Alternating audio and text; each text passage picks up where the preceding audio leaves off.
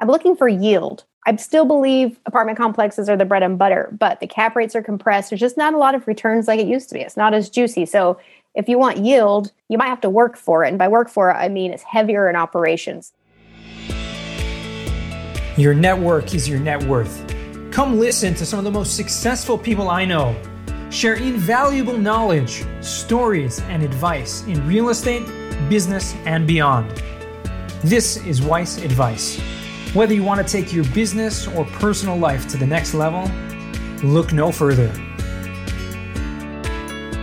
Welcome back to another episode of Weiss Advice. I'm your host, as always, Yonah Weiss, and with me today, have a wonderful guest. As always, today we're welcoming Melanie McDaniel to the stage. How are you doing today? I am good. Thank you for having me. Super happy to be here. Yeah, well, it's a pleasure to have you finally. I think I've been meaning to ask you on this podcast for quite a while. You've been busy traveling around from Mexico to Colorado to Texas to I don't know where else. It's hard to keep up, but you're everywhere, it seems like. Yeah. Just got back from Nashville last night. there you have it. You know, I think it's amazing because I mean, you've not kind of, you have you know created this lifestyle where you're able to live and be wherever you want and able to work from everywhere which is fantastic especially when you're raising capital and investing in real estate. It's not something you necessarily need to be local for. Right. So melanie give us a little background. I'd love to give our guests a little bit of a context to who we're talking with. Obviously i already mentioned you're a real estate investor. I already mentioned you travel around a lot and doing a lot. You i like to call you the net, hashtag network queen because you happen to go to a ton of events and on a lot of Zoom up things that we had during COVID. Grateful for you joining ours a lot of time. Tell us a little bit about your background, how you got into real estate. Yeah, so I'm from Utah originally. Grew up in a normal middle class family. Parents worked. My dad worked for the state prison. My mom is a stenographer, so it, theoretically she worked for herself, but she had a work firm that pretty much handed her jobs and stayed with that for a bazillion years, like 30 something, my whole life and more. I'm, I'm older than 30, but anyway. Not much though. no, not much, not at all. So, you know, go to school, get good grades, get a job. And then instead of going directly to college, I'm like, why would I waste my time going to college? I don't even know what I want to be when I grow up. So I decided I wanted to travel the world and make money while I did it, while maybe getting some money for college. And that is called the military. Mm. So I was in the Navy.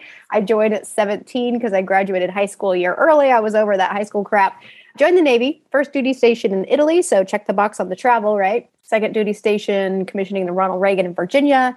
And then I got out and I went to get my bachelor's degree. And I got, of course, this should surprise you. My bachelor's degree is in hospitality and travel administration. Oh, there you go. what the heck am I supposed to do with that? Right. So my first job, I worked on a submarine in Waikiki. So that is tourism industry, but then kind of went back to my roots. The whole government job thing ended up in the National Park Service because my dad's wife at the time still is a park ranger. She's about to retire, but she worked Rocky Mountain at the time. Looked pretty oh, oh, interesting. Oh, wow. I thought, oh, I can go save lives and count squirrels. Why I do that, right? So that was my job. I ended up doing that for nine years. I read Rich Dad Poor Dad in 2015. Of course, that shifted my whole life, and I felt like I got the short end of the stick with this whole job thing, and mm-hmm. decided to get into real mm-hmm. estate and entrepreneurship. Turns out that's what I am, and I'm, I'm an entrepreneur. And I've been doing that ever since 2017 because it took me two years from 2015 to 17 to really shift the mindset, get myself ready, and jump. It was literally the scariest thing I've ever done in my life. So, wow. yeah, so it's 2017, I became a real estate agent kind of as the stepping stone while I figured out what I wanted to do in investing. I knew I wanted to go big because it made sense, the economies of scale and everything, but I still didn't really know if it was apartments. I didn't know. I was really just listening to Bigger Pockets all the time and reading books and trying to figure that out for myself. And after being a real estate agent, helping some of my clients flip homes, buy their first long term rentals and some of that, then I kind of felt more secure in what I wanted to do, which was the apartments. I did Michael Blank's coaching program, bought my first apartment, and that was early 2020. Decided buying apartments isn't very fun. The actual act of buying apartments, like the acquisitions and the due diligence and the talking right. to brokers and all the, that stuff, I don't like it. But you know what I like? I love real estate. I believe in it as a wealth building tool, a financial freedom tool and I can talk to investors. Therefore, the piece I found myself in in the real estate piece is bringing money to deals like capital. And now I have a fund. So that's mm-hmm. kind of the journey in a nutshell. There you go. Wow. Okay. So, I mean, that's a lot to pack in there. I mean, I, I still can't believe you were a park ranger. I don't think I knew you were in the military, but the park ranger thing, maybe for some reason, it never made it out there. Yeah. I mean, yep. I think I always thought of myself as like um, the Charlie's Angel or whatever. I was always going and doing crazy workout stuff. And I don't know, law enforcement fit my personality for a brief period of time. But at the end of the day, I just want to mind my own business. And I don't care if your dog's off leash, like truly. wow. I'm sure you had some stories though. I mean, which park, like which forests or national parks or wherever where you're located? Arches National Park was my first park. Mojave National Preserve was my second park. Back oh, wow. to Arches, and then Mojave. Well, I don't know. Maybe that's out of order. Anyway, my longest time period was in Santa Monica Mountains National Recreation Area, and I was there for seven years. So that's Malibu, California, mm-hmm. kind of LA County, Ventura County line there, and that was that was a lot of fun. That was weird. Very a lot of weird people there there are a lot of weird people there. That is true. I can say I've spent some time in those areas, so I can vouch for that. I mean, this is beautiful hills there, going through the Malibu Hills and the the PCH there. That's incredible. I mean, I'm sure it gave you a lot of time, some solitude out there as well, which great for thinking. Yeah, a lot of my day was like, where are the people? Okay, I'm going to this other trail then. so yeah, that, that's cool. Saving people, doing stuff like that. Listen, hikes are sometimes dangerous. People go out there and you know, stumble and fall and who knows what. I will say, like, I did a lot of saving and I did a lot of body recoveries and didn't save those ones. They're just more recovery. Yeah, I'm quite desensitized to a lot of stuff in that world. Uh, try to put that part behind me, some interesting memories. But yeah, very interesting career. I, I'm grateful for the people who want to be out there getting between the good and the bad, right? And I'm glad I got to do it for a while. Now I know I can appreciate it a lot more. But yeah, just definitely not my thing and now you spend your time doing a lot of traveling, right? I guess that travel bug came from high school right into the Navy going to Italy, but have you, you know, since been all over as well in different areas or, you know, you kind of found those places that you love and just go back and forth between them? I tend to go to new places. I've been to Italy a number of times in Costa Rica a couple of times, Belize a couple of times, but for the most part, I have a bucket list and I like to check boxes. So yeah, lots of new stuff. 2020, I actually got I went completely nomadic, sold all of my belongings, put my car in storage, and I went off to Thailand.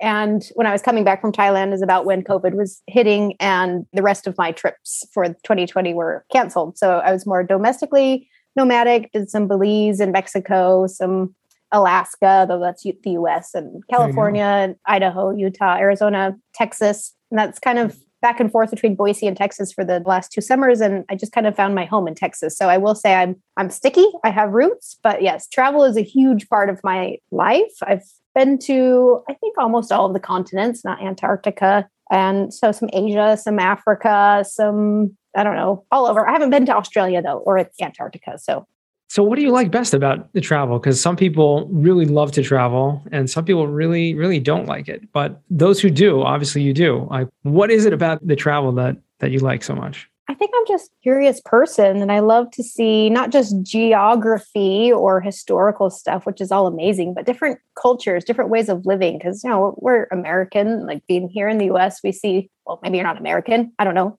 Uh, well, whatever. but, you know, we see our perfect yards and our how we go to school and have our religions and how we have our roads. And then you go somewhere else, there's different road signs, there are different ways of doing things. Like Af- or uh, India was the most different place I've ever been outside of my own culture, and it was just so much fun to see their chaos, but it works, right? So just big curiosity, meeting people and having my mind changed, I guess, from what my labels are, my stereotypes, you know, my limitations, yeah. and going and having those ideas challenged. Or I think that's interesting. It is. I mean, you do pick up on if you're open to it. Obviously, a person can go as a tourist, or they can go as try to get into the culture a little bit and get, you know, meet with the people. Are you have any uh, languages under your belt, or are you able to speak in other languages? I can dabble in Italian and Spanish, but definitely I'm all American when it comes to languages. Okay. all right. No, obviously it could help if you're uh, you know going to different places, but I lived in Italy for two years. I have no excuse except all my friends were Americans because I was 18 and 19 and I didn't know any better. Right. Uh, it takes it's a challenge. It is. You have to really go out of your way to immerse yourself to do something like that. Yeah. So now, you know, in the real estate business, you're doing the thing enjoying it, buying apartments. And now you mentioned also you're, you know, looking into short-term rentals, getting involved back in your roots of the hospitality space, which it is. I mean, short-term rentals are really hospitality more than anything else. So it's very different than a regular long-term, you know, single family.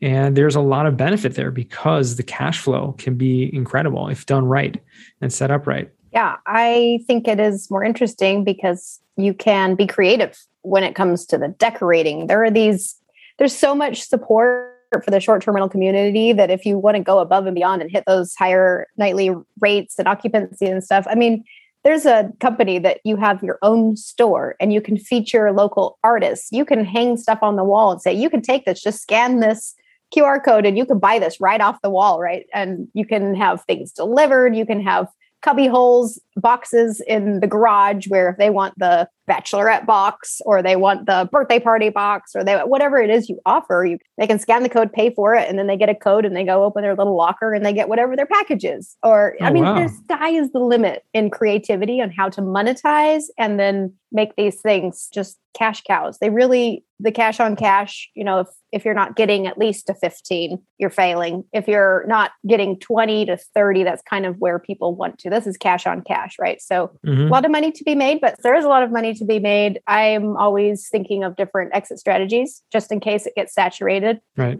And then regulations are really tough and you have to work around that. So it's not a no brainer sort of investment, but it's very enticing to learn and do it correctly sure. because there are a lot of returns. Yeah. Yeah. And I mean, like any other type of investment, the first thing you really is to research the markets. I mean, like you said, there's certain locales that have regulations and have, you know, ways you can and can't do things. And finding a market where it's much more free game and open game, where they're much more open to it. And there's not really any expectation to have any sort of regulations in the future because of you know, I wouldn't say it's saturated, but like for example, vacation markets as opposed to, you know, just cities, right? Where people live, they don't want they like communities. Most people would like communities. They want neighbors. They want to feel part. They just don't want people coming in and out all the time. But where you find another place, like you have, for example, the Smoky Mountains of of Tennessee, where it's just it's all vacation rentals. Like you know, there are very few people that actually live there. You know, like eighty percent are just they're all tourists. So finding a place like that is obviously makes it much more lucrative and and without the worry of the regulations. Yeah, regulations are tough for sure. And then watching for saturation. But no matter where you go, if you're in a saturated market, you can still succeed, but you need to be the top 10%. You need to go above and beyond. It's like not even a choice. You know, it's funny. The reason I was in Nashville yesterday is because I was at the short term rental wealth con, which is Mike Sjogren's conference and i recently listened to you on his podcast about the cost seg study. I know the podcast the cost seg study podcast was probably like launched two months ago or something but i just listened to it last week. So yeah. yeah those guys are they're awesome. Bill Faeth and mike sjogren put that one on. Yeah so awesome. I saw a lot of people that went to that and it looked like an amazing time. I actually you know viewed some of the videos that people took from it and stuff. So i was able to catch a little of the content not a lot of it but looked like an amazing time. I mean short-term rental it's all about really any business is about education and understanding your product, understanding your market and knowing all the nuances to it. So having, you know, a network of other people doing that is probably the best thing for you. Oh yeah, you have to be part of the community and learning about the tech options and all comparing and it's a lot of fun. And it's a low barrier to entry. There's kind of three ways to get into short-term rentals which is arbitrage where you kind of have a master lease on some sort of property and then you sublease basically as a short-term rental or you co-host for someone else's property or you own your own and host your own. So for people looking to get into some sort of real estate it's not truly an investment if you're just a property manager right or a co-host. It's not right. you don't have any equity and you're not getting all the benefits of the real estate but it's a really great way to get your foot in the door and start doing something in real estate and low barrier to entry, almost free. Yeah. Like just furnishing a place, or maybe not. If you're just co-hosting, there's really almost no barrier to entry. It seems like that should be, you know, something pretty easy for people to do. But obviously, you come with, you also have those, you know, obviously there's limitations depending on where you live. If there are regulations and things like that, you don't want to get hit with sure. with things. So there is obviously that. I mean, in Austin, I'm sure there are certain regulations, right? Oh, well, you don't even. There are no permits. There are people running Airbnbs illegally, but they're not issuing any more permits in most of downtown Austin. Right which makes it very difficult. You know, obviously, have anyone trying to have a business there, but it's also again, you have cities where either people live or there's a lot of tourism already, and there's hotels, and the hotels are obviously lobbying to not have the Airbnbs exist there. So finding a coastal. Actually, we had someone recently on the on the show who talked about finding a, a beach town. Actually, who was this? We just spoke. This was very recently. It's like like this week. So I'm trying to remember who it was exactly. But they were able to take a a motel in a, a city that did not allow Airbnbs, but because it was a motel and licensed for hospitality, yeah, zone for hospitality, she basically was now just converting the motel into Airbnb units essentially. Perfect. And so basically the best of both worlds there. So that just lit a, a light bulb in my mind. Hmm, that's something you can do. If someone's looking to buy an Airbnb in a market that doesn't allow it, we'll just look for hotels, motels, because a lot of, you know, some of those are going under. Yeah, or they're being converted to apartments. But yeah, finding one and making a short term rental would be a great idea. And then if it's really regulated tight and you can't do the short term rentals, there are midterm rentals, which is still a little bit more than long term, but they're like one month, three month contracts. Some people think of traveling nurses, you have contractors, you have students, you have PhD students, whatever, people looking for furnished places for like a midterm. And that mm. you can pay or charge by the room and you still make a bit more money, although, you know, a little bit heavier mm. on the the management of it and the turns, but that's how you make the money. So got to work for it. Is there a lot of demand for, for something like that? Yes. There is. So, speaking of my lifestyle, right? I was what's called before it was popularized by COVID a digital nomad, meaning I have no home. I move and work anywhere in the world. And the world is much more friendly to nomads or this lifestyle in the US. It's not, hasn't quite taken off yet. But when you go overseas, you have whole communities that move together. There's a program called Remote Year. I was signed up to do Remote Year in 2020, but it got canceled because of COVID. But you travel in a group of like 30 people. We all we're going to meet in Buenos Aires one month. They set up your housing, they set up your co-working space, they make sure you have a a code or a little whatever they're called for your phones. Your phone works there. They are kind of your local support. They set up trips and dinners and speed dating, not dating, but for like businesses with the 30 people you're traveling with. So, and then one month you go to Peru, another month you go to Mexico City, another month you go to Colombia, and that is remote year. So there are all these companies. There's Wi-Fi Tribe, there's Selina, which supports co-working and co-living, and Sonder and Anyplace. There's all these companies. There's apps all over the world. There are people that do this, and this is very normal.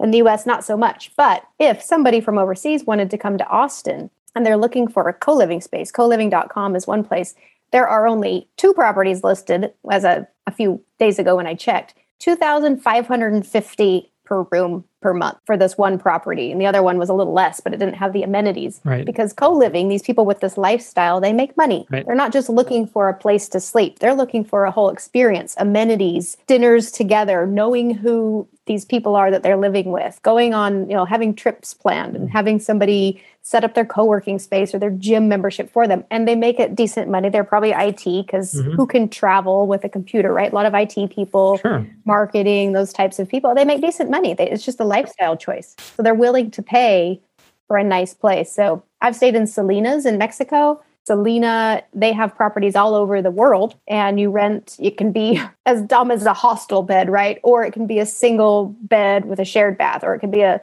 single room with an in suite bath, or it could be a suite. Like they have a whole level of options for pricing and communal kitchens and activities and parties at night or whatever. It's it's a whole lifestyle. And outside of the US, it's not it's very popular, but in the US not so much. So to answer your question, there are people who need this, who want this in cities like Austin and San Francisco and Phoenix. They're really hard to find.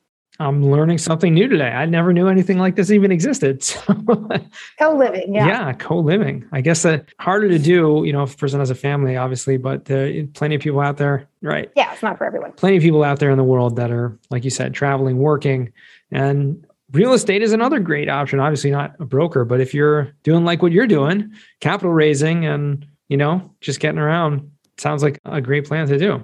It doesn't have to be like your long-term thing, but if you want to do a month twice a year, you know, you'd want to know what that these things could that exist. Yeah. That you can go over to the Canary Islands or Portugal or wherever and stay for a month and have a community already set up of people that are like-minded doing what you're doing. That's so cool. Look at that. We're learning new things today from Melanie. I'm very uh, impressed. But one thing I really did want to ask you about a little bit is I know that you have also recently set up a fund to invest in in real estate, specifically multifamily. If I'm not mistaken, correct me if I'm wrong. Is it specifically multifamily or is it more open to other asset classes? Pretty much all asset classes at this point that I've you know learned and grown. I've done triple net, I've done assisted living, I've done multifamily, I've done now a build to rent community because multifamily I love it. It's bread and butter, but it's no longer an alternative asset. It's a primary asset. We're competing mm. not just with other syndicators and institutions and hedge funds. We're now getting the insurance companies and the pension funds coming in and buying apartments. It is a primary asset. So I'm looking for yield. I still believe apartment complexes are the bread and butter, but the cap rates are compressed. There's just not a lot of returns like it used to be. It's not as juicy. So if you want yield, you might have to work for it. And by work for it, I mean it's heavier in operations. Assisted living, heavy operations. Short term rentals, heavy operations. Right. Triple net, not so much, but really great cash flow, pretty solid, you know, asset class. Storage, mobile home parks, those things. I'm looking for yield with the risk mitigation, right? They call it the asymmetrical returns, yeah. where high return, low risk usually it's high risk, high re- reward, right? But no, we want right. lower risk, but higher returns. I'm just trying to find for my investors just opportunities and I'm willing to work for it and look for it a little bit harder. Yeah. What have been, you know, some of these new assets? Obviously, you mentioned the short term rentals, some things, assisted living sounds like a great option as well.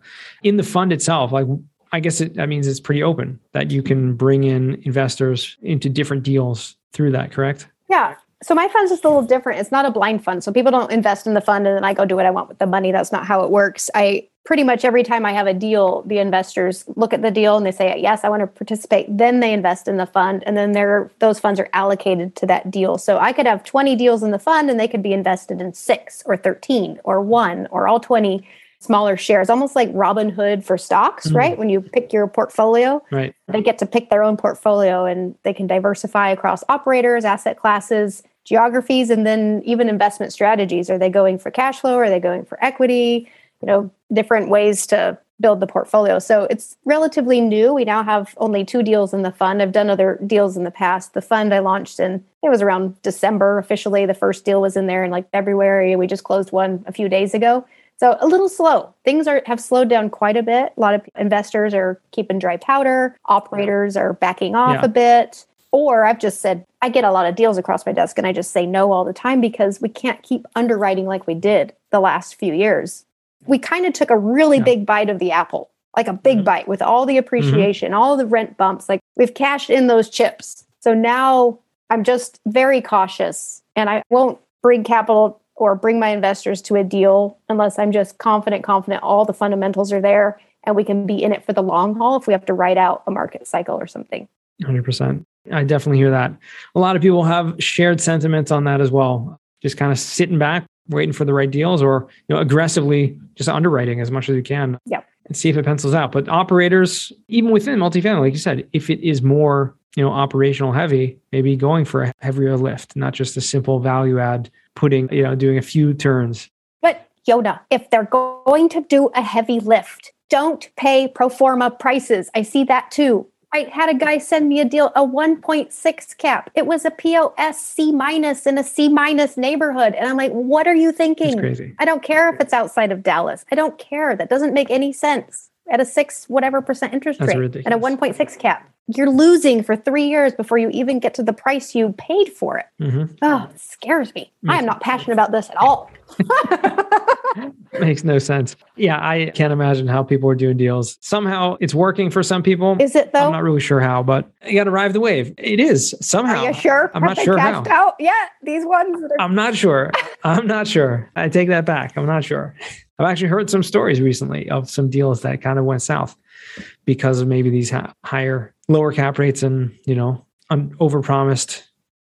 Very cautious. I'd rather do no deals than do one bad deal. So i'm just very cautious. So it's a little slow. This is why i've kind of gone to short-term rentals and i'm poking around more in the triple nets and you know things that the institutions haven't right. gotten to yet. They haven't quite figured out the juiciness of a really good triple net or assisted living because right. that's heavy on operations and short-term rentals but now institutions are starting to buy portfolios not just of the short term rentals and they own the real estate, but the contracts that co hosts have on short term rentals. They're buying just the contracts to manage other. It's wow. crazy. Okay. So we can't escape. If you find yield and someone's making money, then someone bigger, some bigger fish is going to find out and they're going to come eat our food, right? That's how the world works.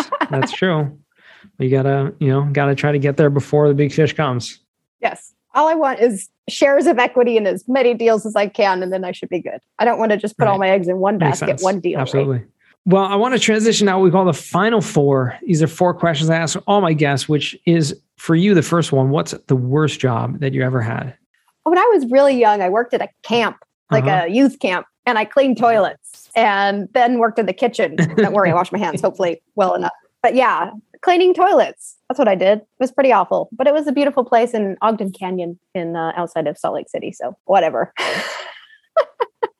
it's those early experiences, but I don't think that will do it for most people. Cleaning bathrooms is not the ideal job for anyone, even if you're a teenager and you got to do it. I hear that. Second question What's a book you've read that's given you a paradigm shift? So, Rich Dad Poor Dad, but that's a low hanging fruit that really changed my life. The next book that changed my life is The Power of Now by Eckhart Tolle. It's a little woo woo, but it's really the biggest nugget I got the first time I read the book was taking control of my own life and not being a victim of my situation, right? So if you take control, take responsibility, doesn't mean someone didn't hurt you or you didn't like something didn't happen to you, but it doesn't matter. It's what do you do now with that? And just it gives mm-hmm. you the mm-hmm. power to do whatever you want with your life. So that book was really important to me. And that was I read it in my transition from having the job to being the entrepreneur. Helped a lot. That's a great one. No, definitely. Put that in the show notes for anyone who wants to check the power of now. Third question What's a skill or talent that you would like to learn? Well, I really wish I could speak a few languages. I honestly, that would be the one Spanish and Italian. And now I have to learn French. They're all closely related. So if you learn one, if you learn one, you can probably pick them up. But then again, German is very close to English. So uh, it is? yeah. English is a Germanic language in its roots. So it's actually pretty easy if you know English to learn German. Spanish and Italian would it would be nice because I have really good roots in those two languages. They're very similar as well. Well, there you go. And they'll help you next time you go back to Italy. I only right. need to know a few words in Italian to get by. no, actually, I do pretty well when I'm there, especially if I've had a glass of wine. Everyone drinks wine there, right? Like it's pretty standard, just like during the day. Yes. Fourth and final question, Melanie What does success mean to you?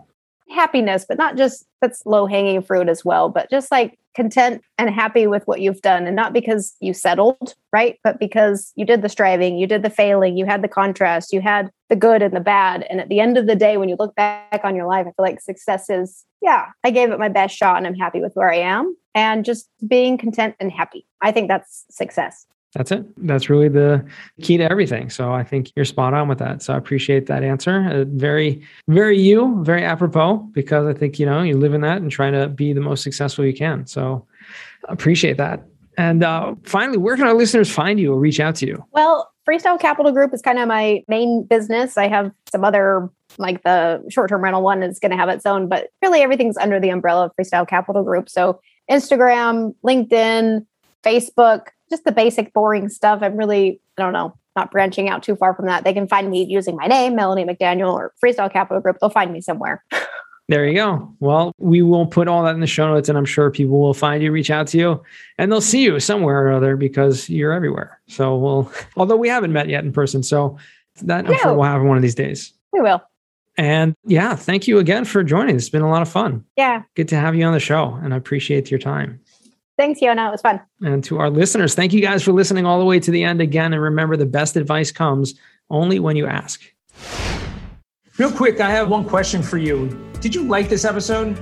If you did, I want to ask you a huge favor. See, the biggest thing that helps this podcast grow and that will spread this message to the whole world is that if you leave a review, a rating, and subscribe to the podcast. What that does is it basically tells the platforms that this podcast is out on is that you like my stuff and I'm doing something right.